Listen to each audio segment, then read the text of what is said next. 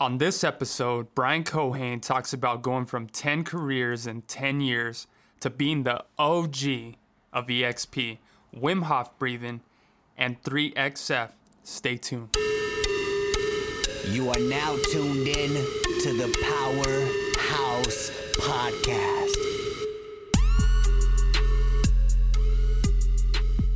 What up, it's your boy Stefan with the Powerhouse Podcast. I'm here with John Haas. and special guest, founder, president of EXP Realty, Brian Culhane. Brian, tell him who you are and what you do. What's up, fellas? Yeah, so um, you know, I was the first president of EXP, so I'm I'm currently not the president, but uh, I was the first president of EXP. I uh, helped build the company. Um, I've been actually pre EXP. I like to think of myself as pre EXP. As we were joking around before, I'm a I'm an EXP OG. Yeah. Right. Original in the building. The OG of EXP. It's got a ring to it. It does. It does. Yeah, you know. Um, so take you back a little bit. Probably about uh, it was about 2004. Uh, I'd left Chicago with all my clothes in a garbage bag and hitched a ride with a buddy. Um, I just gotten sick of the Chicago winters. I was kind of a you know a hardworking sales guy. Uh, you know, kind of 10 careers in 10 years kind of guy. I did, uh, you know, caddying, busboy, waiter, uh, worked for the railroad, brush crew, what have you. Got into commercial real estate, ad sales, did a little bit of that. And that's when I first got my love for real estate. You know, I was taking out these, uh, these commercial real estate brokers that were effectively building skyscrapers in Chicago, and uh, you know I'd spend my last fifty dollars to take them out to lunch so that I could make fifty dollars on an ad commission. Meanwhile, they're building fifty million dollar buildings. So I said I want to be on that side of the table. So uh, so I threw all my clothes in. A, it was a lawn bag, so don't feel too bad about it. But uh, I jumped in my buddy's car, rolled out to Arizona, and uh, I always knew I wanted to be in commercial um, and it's some form of real estate. And uh, so I started interviewing with some of the big uh, the big brokerages out there, the CBs, the Grubb and Ellis's, and then I stumbled upon a Craigslist ad, and it happened to be Glenn Sanford. And at the time, Glenn was a uh, you know a real estate agent at Keller Williams. He had built up a nice sized business. He was running websites all over the country. He was bringing in top agents to help kind of convert some of the leads that he was really good at generating. And so he basically made me his team leader. Um, I had no experience. I didn't know my way around town. I still had an Illinois phone number, and I hadn't even finished real estate school yet. So I don't know what he saw in me, uh, but uh, but he made me his team leader. I think he said he liked that I had no bad habits. Okay. Okay. no bad habits. Yeah, he Goodness. could coach me. He could mold me. Okay. So then he saw that early on, says, All right, Brian's coachable, he's teachable, he's likable. Everybody will get that right off the bat. This is my guy. Yeah, yeah. You know, he liked that I played sports. I played college basketball. Um, you know, I think you know for him that meant that I was yeah coachable, but also could lead, um, recruit. You know, that was a big part of our business early on, even back then. Uh, so I was responsible for you know closing deals, bringing in agents, showing them how to close deals. Uh, holding their hands, late night calls, you know, loaning them money, whatever you needed to do. Um, and we did it, and we did it well. Uh, we were actually one of the top teams in Phoenix. We had some of the top ranked websites in the valley here Scottsdale Paradise, Phoenix Power Search. And uh, things went really well. They actually went so well that we decided we were going to start and do our own thing. Um, and a little known trivia we, we didn't start EXP right away. We started a traditional brokerage called Buyer Tours Realty and uh, you know Glenn was very buyer centric. That's the bulk of our leads were buyers, and uh, and he had a very specific, um, you know, neuro linguistic based um, lead conversion program that we had developed, and so we had uh, you know some advanced uh, technology that we were using to close a higher percentage of the buyer leads than most people. Right. So then we jumped out and we started our own thing, but this was in 2008. This was like January, February Oh, 2008. this is this is recession time. Right. Well, it was like pre, like right before the recession hit. I already came in a long bag and now I'm in I was getting ready to go like, home in one. Goodness. So, but uh, you know, we uh, we had just rolled out six offices in six cities around the country. Um, you know, that meant six leases, six broker salaries. I mean, everything times six. And uh, you know, again, things went well until about October, and then that's when the market crashed. And uh, as the story goes, I think uh, Glenn probably ended up losing about half a million bucks in three months, uh, just you know with overhead and infrastructure costs and what have you. So uh, we shut it all down. He called a big team leader meeting, got us all together here in Phoenix, and he said, "Hey, everybody, this market's going to be bad, and it's going to be bad for a while." Right. Now, listen, I'm an optimist, right? Right. I- I'm saying, like, what do you mean, a couple weeks? Right. Like, we'll be back on it next month, right, Glenn? Like, we, we got this. Don't worry. Don't worry. positive thinking, right? Right. And uh, he said, "No, Brian's gonna be bad, and we got to basically reinvent the game." And he said, uh, "Look, uh, we got to come up with an economy-proof brokerage model." And so, for the next year or so, we seriously hunkered down um, almost every day and just tried to hammer out a better mousetrap for real estate agents. My goodness, my goodness. So it's a lot of that legwork on the back end that you had to put together, especially going, you know, post crash there on what are you going to do. So in in essence, it's probably a blessing that it happened to the other brokerage and not what. You know that's a great point because I'll tell you, uh, you know, in good times when when there's a lot of business going around, people aren't necessarily looking for a change, right? So the fact that there was a bit of a down economy and a lot of these other brokers, like you just said, were uh, shuttering their doors. Well, meanwhile, we're opening our doors. Right. So we did get a lot of that, um, you know, those those orphaned agents that were sort of uh, homeless, Right. you know, found us in the virtual, you know, they found their new virtual home. right. This is this is the spot where I need to be. It's a lot more lenient. That's right. You can create a lifestyle around it. That's right. That's very interesting. And we added a couple twists to the model, right? You know, Glenn being kind of a computer guy and a coder and a programmer, you know, he's looking for ways again to make it economy proof. Well, of course, the biggest offender of any expense is office space. Right. So when we found some of these early cloud platforms like uh, they were back then they weren't called cloud offices, they were called 3D immersive office environments. right. Uh, it was a little clunky to put on a business Right. card, right? So, so uh, I called them ICE, Right. uh, immersive uh, collaborative environments. Right, right. Uh, but basically, we um, you know we rolled that out, and then we also because we were a little leaner and meaner, Mm. and we had a little bit more money to throw around. Um, we also put in a gross commission based residual income plan. Mm. And so, this new kind of comp plan that really the industry hadn't seen yet, um, I think is what really allowed for us to sort of burst onto the scene. right. Right. No. And, and it sounds like just I'm going to touch on some of the some of the other things like early age hustler mentality. I can already hear it. Yeah. Like you just had 10 jobs, 10 years, but every one of those jobs you just kept pushing through. Yeah, kept none of them through. lasted more than nine months. Right. right. and then you played college sports. Right. So that mindset, and I like what you said, the optimist mindset, right? You're like, no, is this going to be two weeks, three weeks before Right. we get on it? You're like, no, we're going to win something. Like we, Yeah. that mindset's got to be there from college ball. You know, and that's been a big part of it. You know, Glenn and I had dinner the other day, and we were just kind of marveling at, at how far we've come in a short period of time. And you know, he said an interesting comment. He said, "Brian, you know, everything that happened is what we believed would happen." Hmm. Now, you can take that two ways. Of course, you know, it's easy to say that now, looking back, and like, you know, we believed it and it happened. But what he really was saying, I think, was. If you don't believe it's going to happen, it's not going to happen. Right. You know, and so we, even though we've gotten really big, and you know, and, and by the way, we're you know we got a lot of room to go, right? I mean, we're we're only fifteen thousand agents. Right. Uh, we probably get this thing up hopefully over hundred thousand soon uh, in the next couple of years, but. Uh, you know, we basically, um, you know, Glenn was big on manifesting the power of the mind. You know, uh, Napoleon Hill, Right. what the mind can conceive, the mind can achieve. Right. So, absolutely, that hustler mindset. You know, Glenn called me a go, go, go guy. Right. You know, I never took a salary. I never asked for anything. Well, I shouldn't say that. If, if Glenn's listening, he'll he'll he'll, he'll say maybe a few times I borrowed a few bucks from him. But other than that, um, you know, I basically just said I'm going to bust my butt. I'm super loyal, and I'll get what I deserve. Right. Right. Exactly. So keeping that, holding on to that, but knowing at the same time. So bringing back that mentality that that ball just got stolen from you. You were going down court. Now it's like, okay, it's just that quick because I'm going to get the ball. I'm going to block that shot. Right, right. I'm going to get you on the rebound. Oh, I'm Oh, going to that- get you on the rebound. Go, go from offense to no. Now I'm just going to play You really got to good transition. defense. You got to Right. transition. right.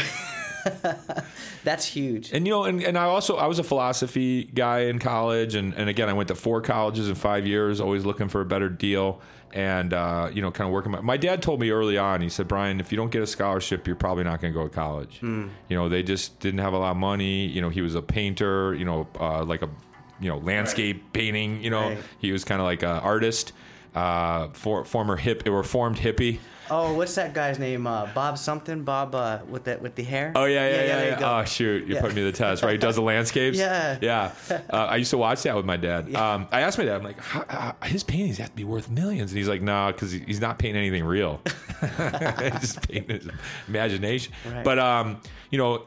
So that was, you know, and by the way, I grew up in a fairly affluent neighborhood, but I was kind of the kid from the other side of the tracks.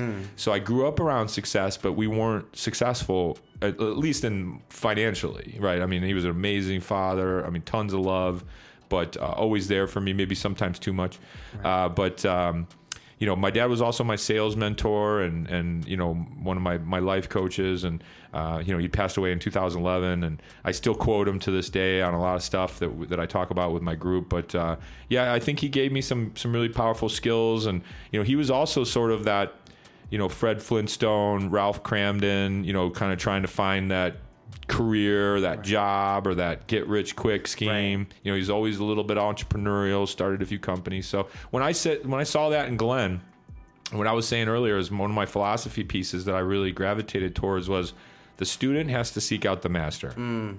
You know, the master is not going to come down the stairs and get you. You got to walk up the stairs and go find him. Right. right? Powerful. And so when I found Glenn, I, I, I said, this guy's a master, you know, and uh, I, I said, I'm going to camp out uh, on his footsteps here for a little bit and, you know, see what I can make of this. And uh, 15 years later, it's uh, worked out all right. That's super interesting, and and that's interesting enough that when you were to take people out, this was a side conversation that we had before this, and it's like, look, I spent fifty dollars on on this meal when I got to go back out there and try to make that fifty dollars back. Right. And it's like I see that, I know where I want to be, and I start, I need to seek that out. So I need to put myself around those people, like going to Glenn, knowing where he's at mindset, where he's playing visually, whether that sits with you hundred percent or not, you know what you need around you. You know, and I think I could attribute some of that to those early hustle years, like you were saying earlier, because you know, as a caddy, you know, I'm caddying for some really rich people, Right. Right. Uh, as a as a basketball player, you know, I had uh, ten head coaches in 11 years of basketball, so you know, I, I learned a lot, but sometimes I learned what not to do, Right. You know, the, how not to act, Right. right? You know, some of these guys weren't the nicest people, yeah. right? Uh, but at the same time, um, you know, I never resented successful people. I, I tried to learn from them. I tried to study from them and emulate them because, you know, you can pick up a lot by who you hang out with.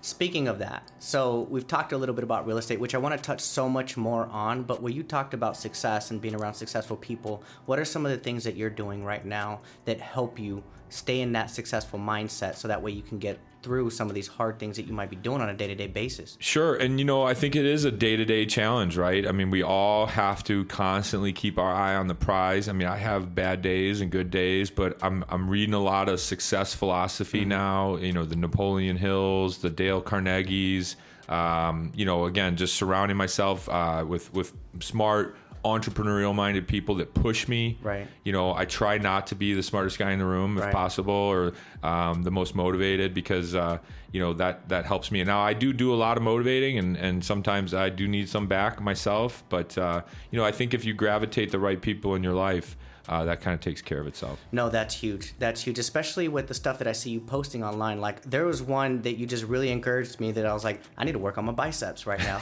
the, the 100 curls a day Right, challenge. Right. yeah, I think I got a what was it, a 45 day challenge. Well, um, yeah, no, I mean, by the way, you know, health is wealth, right? Right. And you know, I've actually kind of boiled down um, my core philosophy into three different types of freedoms. Right. Um, I actually am getting ready to roll out a brand called 3XF. So it stands for the three freedoms. It's financial freedom, Okay. it's time freedom, and it's pain freedom. And and I actually should reverse that because I think if I can help people alleviate some of the pain, um, and it can be physical pain, it could be mental pain. You know, I know we were going to talk about maybe jumping in the cold water here in a minute, right? So I mean, there's ways, there's te- there's certain technology. Something I've really learned is that you know, I don't know if you guys played video games, probably did yeah. You're about my age, so we all probably grew up playing video games. You know, you remember cheat codes, right? Yeah. Well, remember AA, uh, BB, up, down, up, down, whatever. Every Mortal Kombat, combat game ever. Yeah, I mean, you got the cheat code, right? Well, there's certain cheat codes to life, right? There's health cheat codes, there's wealth cheat codes. And if you can learn these cheat codes, you can get there faster. And uh, I've just been fortunate enough to stumbled onto or gravitated some of these cheat codes into my life, and now I'm putting it together into a comprehensive coaching program so that I can help other people. Oh, that's powerful. No, and, that's deep. and you're talking about. I know we'll, we'll talk about the cold plunge and, and what you do, but my question is, I, I'm reading Miracle Morning. I think it's a powerful book. I think people should read it. So I've influenced and, and set up my Miracle Morning. So you want to talk a little bit about what you do for your Miracle Morning, or Sure. for your morning ritual that's made you, or things you've kept from, if you can think back to basketball days, Yeah. to now, or if it's just I didn't have anything back then, and this is what I do now. God, I it wish I was doing some of the stuff I'm doing now Right. back when I was playing basketball. I'd, I'd probably be in the NBA. Yeah, these kids got the advantage now. They, they got all the tools and keys just out there. Sure, right. They can just YouTube it. How to be in the NBA. Boom, here you go. Um, well, Davon, who's uh, one of my partners, who's sitting and listening here, he, he, you know, he, he knows a lot about that. But uh, you know, uh, so my morning ritual right now is I usually get up. Um, my wife and I'll have coffee. We just this year implemented a, a two list system. So we do a checklist in the morning, and then we'll do a checklist at night, and then we'll carry that checklist over to the next morning. So every Wow. every so and and I actually learned that they did a study on all the successful people uh, of our time, and they said uh, the one common theme is it's not that they made a list, it's that they made two lists a day. And I just blew me away. I was like, two lists a day? Wow, I don't even do one. So we actually implemented that. Um, but after we do that, we get the kids off to school. I got three kids under 10, two boys and a little girl and then uh, and then I'll actually I'll probably break out my uh, my foam roller, my back roller, and I'll start doing some really serious breath work. Um, I I, uh, I practice Wim Hof, W I M H O F, the Wim Hof method. Um, it's basically massive amounts of oxygen. Uh, you're pumping up your cells. You're de-acidifying your body. Obviously, acid leads to inflammation, and inflammation is the number one killer. Um, and so I de-acidify myself. Um, it's a brain reset. It helps all kinds of different things in your body. It literally changes your physiology. And so I'll do three or four sets, and actually it uh, uh, releases a little bit of adrenaline when you do it right. Um, and we maybe maybe for another podcast or what no, have I'm, you, we can. I'm ready to go. Yeah, right. You, Let's you get guys want to do some now. breathing? We yeah. got But so, but it basically it's thirty or forty deep breaths. Mm-hmm. Okay, all the way in, let it out. All the way in, let it out. Right, just nice and easy, like the rhythm of the tide or the the ocean. And then on that fortieth breath, on that exhale, blow it all the way out, and you hold it, and you hold it for as long as you can. And what ends up happening is your mind starts to think that you're drowning.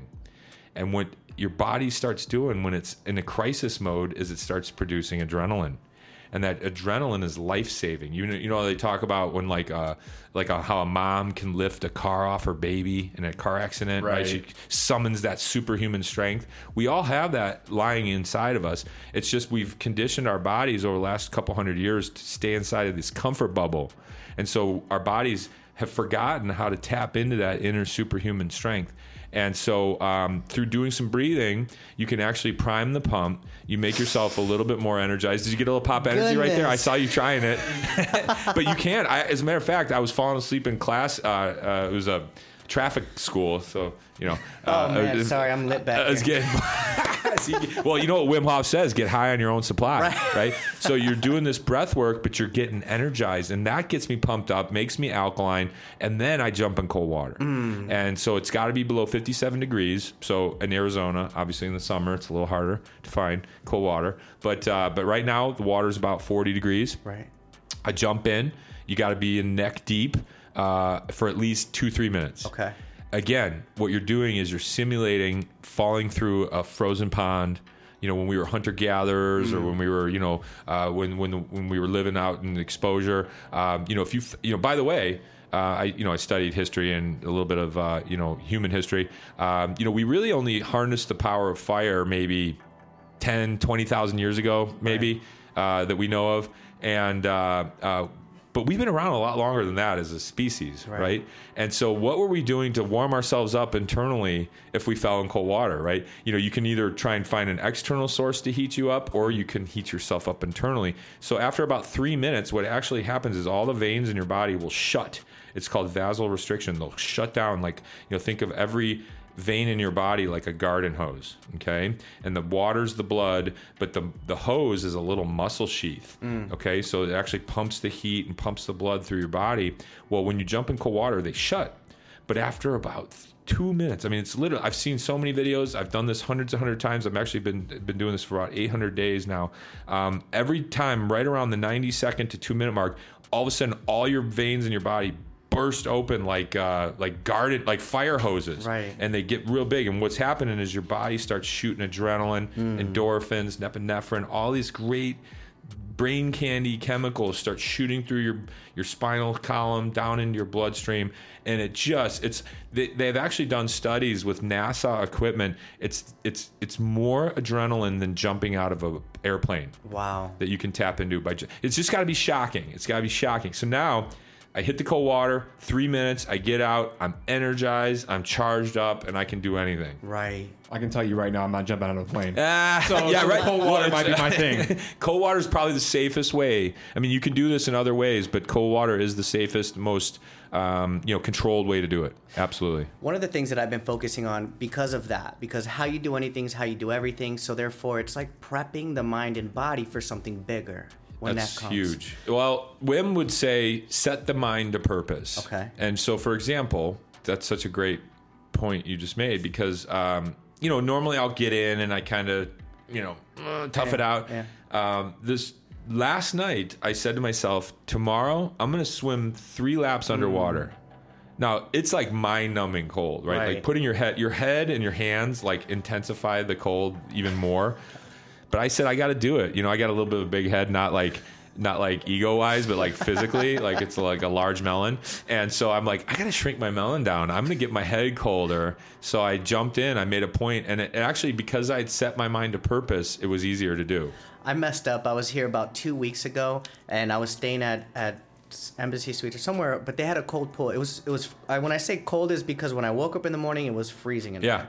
And I was like, I need to start practicing this. I do it with the cold showers already. Yeah. I'm already testing that. I'm ready for the next level. All right. Well, I jumped in head first, and that was the biggest rush. Like I felt every thought in my body was in panic mode. At Oh, yeah. because it hit my head first, and then I when later when I thought about it, it's like that's how I take on problems too. I kind of jump on head first on how I do it. So it's like, was it the concept that I jumped into the pool? It was it was the fact that I was afraid of it, so I jumped in head first. And it's like there's only one way to do this right That's now. right. You did it right.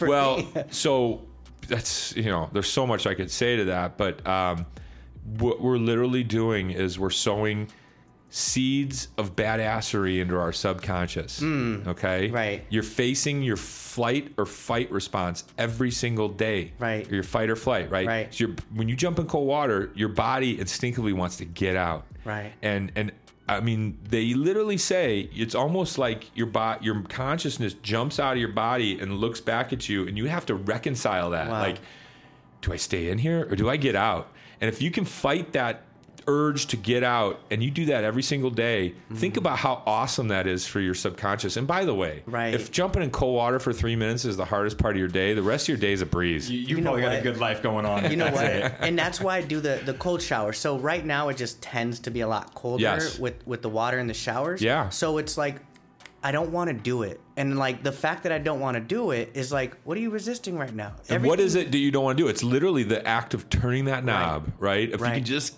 turn the knob. Right. And we're talking about business now. So Yeah. now we're going out in the world, we're prepping ourselves for something bigger, and it's like Right. what? We need to make those phone calls. We Right. need to we need to have those difficult Deal with conversations. objection. Right. Right. Tell that client that he's not going to get the deal. Right. One of the, the things on Miracle Morning that I just read was um, you hit the your, your alarm clock set for 5:30. Most of us hit the snooze button, right? Yep. And the, in it, I, I mean, it literally doesn't say this, but I got out of it was, what kind of a person are you to hit the snooze button? Yeah. Do you hit the snooze button on everything else? Yeah. So if your alarm clock says 5:30, you should be up at 5:30 with a purpose. Yeah. And it hits to one of the topics you said was you you said I'm gonna go tomorrow and and do three laps. Yeah. So you, you put it out there, and they tell you I'm going to wake up at 5:30 because my intention is 5:30. So at 5:30 I will wake up, and I'm not gonna hit the snooze button. So then you relate it to business. I am gonna make the phone calls. I am gonna get deals. closed. Right. I am gonna go find buyers. So just reiterates that I am. You're to. conditioning your Right. your subconscious, mm. and and at some level, that's what it's all about, right? Mm-hmm. You're you're you're 100%. conditioning the brain and you're conditioning the body and the and the nervous system. Um, when we were, did you guys go to that Tony Robbins event? I Were you- did. Yeah, we did. Do you remember the first guy that had us kept jumping out of our seat and going, yeah, Yeah, yeah, jump up, do it again, yeah, and you know, go, ah, you know, ah.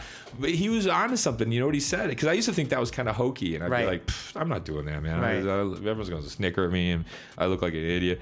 And uh, but what he said was, you're literally conditioning your nervous system. Mm. You're, you're you're breaking out of your pattern. And to your point about the snooze button, and you know, I, I think if you just got up at 5:30 and then eventually probably eventually you wouldn't even need the alarm your body's just going to get up at 5:30 Right. So Right? You, you're conditioning differently, but that's deep, and I don't think a lot of people know about that. And that's the concept of conditioning the subconscious. Because the way I've heard that is it's conscious, subconscious, right? So reason and logic come from up here. It's everything that you know that you know, and you know that you don't know, Makes right? sense. I've heard subconscious as that's everything that you don't know that you know, you and you don't know that you don't know. Right. So within that. What also I heard was here's your pilot, here's your co pilot with your subconscious, right? You got to teach your co pilot to be better than your pilot. So if something does happen, when my co pilot takes over, it's not the fears and beliefs that everything else got brought into picture. It's more of my co pilot is prepped for this right, That's right. now. And it's going to take over, and we're going to land just the same way that we would. And and I'm on autopilot right now because some whatever the case was. have you heard of the 5 second rule that book the 5 second rule, it's very Love similar to it. the miracle morning Yeah, right the know, five I two love it. five four three two one blast Right, off right. but there's a part in there where he talks about uh, or she talks about um, how um, you'll make a decision to do something and then how quickly your mind will talk you out of it mm. all the time, Right? And I've tested it. So I, I heard her. She was on like Ellen or something. I, I- and I hate that I forgot her name, but Yeah, she's yeah. awesome. So I, I, I read it, and I'm like, okay, it's five, four, three, two, one, right? So I'm laying in bed. It's five thirty, and I, in my head I go five, four, three, two, one. Boom, I'm up. I'm like, oh, this is this is a miracle. Is it really right? this easy? It's easy, right? so then I try this: five, four, three, two, five, four, three, two. Five, four, three, two, and I cannot You tested I'm it. a I'm a 200 pound man, cannot lift my body up. I, I don't know what it was. All of a sudden, I said one, and I'm up. Like, I Wow. jump out of bed, and it was like this. I don't know what it Like a was. switch. Like if I had it, if I had said five, four, three, two again, I probably would have went back to bed. So Wim, you know, it's funny when they Mm. ask him, they said, "Who taught you this?" And he said, "Nobody." And they go, "Well, who's your master?" And he said, "I don't have a master. The cold is my master." Mm. And you know, listening to different podcasts and, and interviews with him, and what he's basically saying is, you know, he tried meditation. He was a yoga master. He got into Buddhism. I mean, he tried all that stuff, Right. right? And he said nothing. He basically said you could fake your way through it, right? Like if I if I take you to a yoga class, you know, you'll do seventy five percent of it, but are you Right. gonna like max out? Man, you, you could or you couldn't, right? Right. And I might not even notice the difference, right? If I'm watching you. Uh, same thing with meditation. And by the way, like a lot of that stuff, it takes years to Right. get good at that stuff, right? But he said, cold water, you can't fake your way out of it. You got to deal with it, Right. right? And there's something about forcing yourself to deal with that uncomfortable situation that just, you know, it's like uh, I heard it this morning. They said a little bit of pain creates a lot of pleasure. Right. You know, like uh, if you can keep it uncomfortable for just a little bit. Now, there's uh, I also run Spartan races now, which is kind of counterintuitive because I have a hip implant and have had two hip surgeries. But um, my doctor actually said the only way to really chew up that scar tissue is to get out there and hike and run and put some aggressive miles on my legs. And so, um, you know, I've been Spartan racing now that I've lost a lot of weight from the cold plunge and so forth and so Mm-hmm. on. But uh, I started reading um, Joe's book, uh, Spartan Up, the guy who created the Spartan races, and he talks about a concept called obstacle immunity. Okay.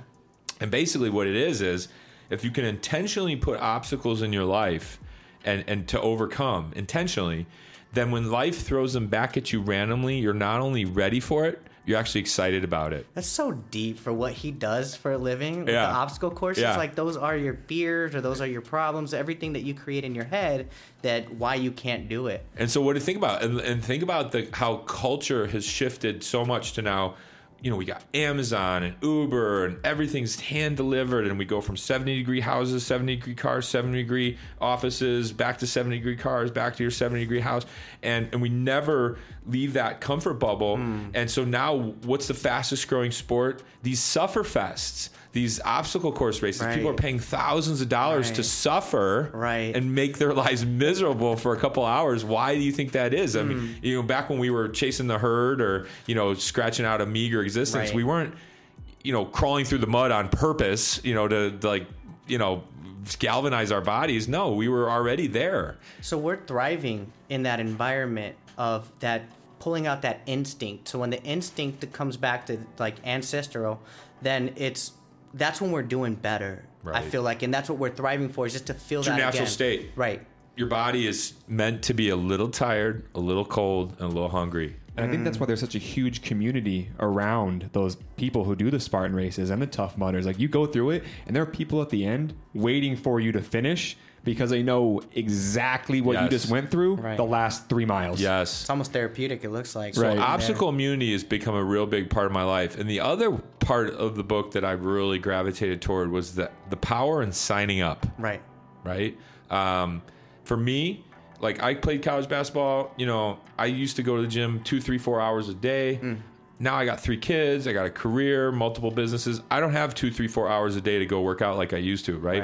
Um, but the other thing is, is um, if I have a race, if I've signed up for a Spartan race and I got something coming in a month or two, that day that I would normally just take off and not work out or not go for a run, now I find myself going for that run. Right. Right. I got to do it because I got to race. I don't want to die. I don't want to look stupid. I already told everybody I'm doing this. I can't back out now. So I better get my butt off the couch and go for that run. Right. Because I'm running out of time. The race is coming up. And as a matter of fact, I got a race on February 10th. So Right. I might have to get going here. I got to Yeah. go hike. But uh, And we, we talk about that as uh, we call it goal grinding when we're in Goal the gym. Like you you have a race that's coming up, and that race is you know in February. So then what you do is you take that and we goal grind. So we work tar- towards it. We have something in mind. So I'm, I'm not just lifting 225 off my chest, right? I, there's a purpose behind it, Right. So we have makes that perfect sense. Yeah. Well, again, it's it's it's all mind trickery, right? Right. You're just kind of like having to like it's like Jordan. You know, I, th- I grew up in Chicago in the '90s, and I think about Michael Jordan and like, you know, how do you win? I mean, ba- and basically he won six championships in a row. Okay, I mean, you know, he took a year and a half off, but you know, he won six in a row. How do you get yourself up for 82 games a year plus playoffs plus championships? You know, and and you know, practice every day and practice all summer and shooting around all the time. Like you have to come up with these little mental games, and so that's why he would like find one little article where somebody dissed him or mm. one guy would talk smack on the court and boom he was Right. game on he wanted to bury you Right. No, that's huge. And what's important to tie this together is is building this part of us up is for the bigger purpose of what it is that we want in this world. And so like we talked about it with freedom and liberty and why is it that we're in real estate creating money in Right. the first place? What is it that we want behind it? Right. And then we find these these challenges or these obstacles that we put in front of us. So it's how am I going to get better so when the obstacle presents itself, I can jump over it a lot quicker and get through it Boom. right away. And so within that, what I'm seeing like within real estate or whatever it is, having those difficult conversations or just looking for the easy way out, going from 70, 70 degrees in the car to 70 degrees in the house, you know, and, and I see that even within the model of, of real estate. And Yeah. now what we're doing like within exp what it looks like is like all right now i have another way that i can make money well don't forget that you still got to be really well at doing real estate Yeah. you know so there's that behind it and just like you said in your early days of grinding doing you know Hustling. right hustling it out now you just have another opportunity to apply that to but Right. still put the grind in so don't put your eggs in one basket on looking to get you know be a sponsor of other agents so you can find residuals later don't forget. you got to be a motivator Right. you got to be a coach Right. you got to be at everything i mean glenn used to say we're kind of a personal improvement company disguised as a real estate brokerage Right. but think about that personal improvement company like um, you know real estate agents you know it's not a nine to five job. It's not a desk job. You don't punch the clock and then check out and go home and do your thing Right. right, you're on all the time. Right. clients could call you weekends after work you know nights whenever. You never know. Then add growing a team bringing in other agents helping them get going. And and let's face it we're not the healthiest group of people. Um, we, you know uh, we'd be fooling ourselves if we think we can have a chaotic mixed up messed up life and have a functional career right, Right. i mean the life and the career are basically interfused. And so what I've learned first personally, but then now as I'm helping coach and mentor and train agents, is that I have to not only lead from the front, right? I can't just tell them what to do. I got to show them how to do it. Right. And it also makes me have more energy so I can give more of myself to people and not you know, be tired and check out at one o'clock in the afternoon and turn my phone off and that kind of stuff, like I used to do when I was overweight and healthy and laying on the couch Right. with my hip injuries and things like that. And uh, and it inspires people. I mean, I'm seeing this this uh, health piece being a huge component to what we're doing at EXP because um, you know health is wealth, right? Right. And uh, you know what's the goal? Like you said, you know, wealth just brings freedom. And uh, a freedom to do what you want, with you want, who you want, as much as you want, whenever you want, right? That's time freedom to me. And I think if you add the pain freedom with the financial freedom piece, which we didn't get it too into with EXP, but you know, leveraging the stock, leveraging passive income and other wealth building tools to attain financial freedom, and not just be a transactional based uh, income person, right? A one dimensional income, but add a couple more dimensions to your income. Well, now uh, you add pain freedom to financial freedom, that equals time freedom, right? So I'm, you know, it's a rare person that I meet that's free on all three levels. And I, and I do believe you can boil down pretty much anything to one of those three things. You know, mental, physical, or, or um, you know, uh, constructual pain, meaning like, you know, pain of doing it the hard way or pain of the industry or just, you know, sick of the rut you're in, right? That's painful. Uh, pain of thinking all the time. Like, oh, what do I do? What do I do? Waking up every day. Uh, what do I do today? You know, that's painful. Um, and by the way, thinking causes pain. I, I have a whole theory on this, but Analysis by paralysis, a lot of that stuff. Well, it's like um, you know, there's literal. Um, I think people want to be told the answer instead of actually think it through. Because I learned um, when you do math problems, Mm-hmm. okay, you're actually building neural networks. Your brain is pushing, um, you know, through and growing, and Mm-hmm. and in that growth, not unlike lifting a, a curl, doing Mm-hmm. a bicep curl where there's pain because you're building muscle tissue. I think there's probably it's some. It might be microscopic, insignificant, you know, super super imperceptible pain, but there's pain, Right, and so thinking is painful. right. And I don't know. I just think a lot of people are in pain avoidance mode, unfortunately. Right, and that's huge. Talking about that synergetic concept, because what you say those three on those freedoms that you want, Yeah. It like you said, if you do two, you get the third. You know, Right. so it's like you, You don't can't have lot of- one. you can't Right. have all without. Yeah, you can't have one without the other. Right. Right. You're not going to be time free if you got pain. Right, You know, you're not going to be financially free if your time broke. right. Right. Because then your your time is spent in pain. So therefore, where's the liberty in that? Right. Where are you free in that? And I, you know, I go back and forth on this, but someone said this to me the other day. But they said, you know, the person w- with their health has a million dreams. The person without their health has but just one. Hmm. Chilling. Yeah, But I feel, you know, I, you know, I listen. I, I, I you know, five years of laying around with uh, getting hip surgeries, and you know, when I got my first injury, I couldn't walk for nine months. I couldn't put weight on my leg for nine months. So I, you know, I had atrophy, I had arthritis, I had endocrine systems, heart murmurs developed. I had all kinds of problems, throat issues, thyroid issues, and. Uh, you know, you, you come at it from the outside, right? You're like, well, take a pill and do this and do that. And Right. and what I finally realized was you got to heal it from the inside, right. Inside out, inside out. inside out. Yeah.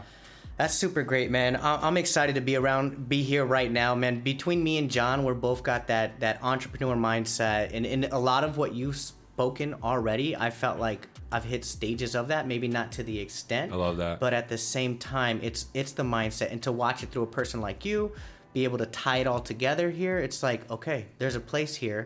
What do I need to be doing to start figuring that out? Well, I love that about you guys, and I appreciate you guys, you know, reaching out and giving me this opportunity to be on your show. And uh, you guys run a great program here, and um, you know, I, I could learn a lot from you guys and what you're up to. And you know, this is definitely a.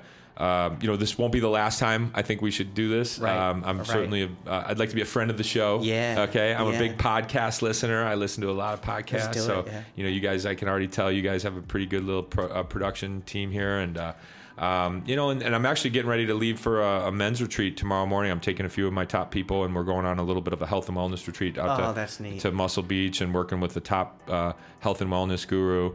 And uh, like you said, you know, um, you know, it, it, they're all parts of the same puzzle, right? Right, right, and you got to create that synergy with it. That's right. That's deep. Thank you, Brian, for coming out, man. We, we truly appreciate you. No, appreciate Thank you you, guys. Brian. Appreciate it.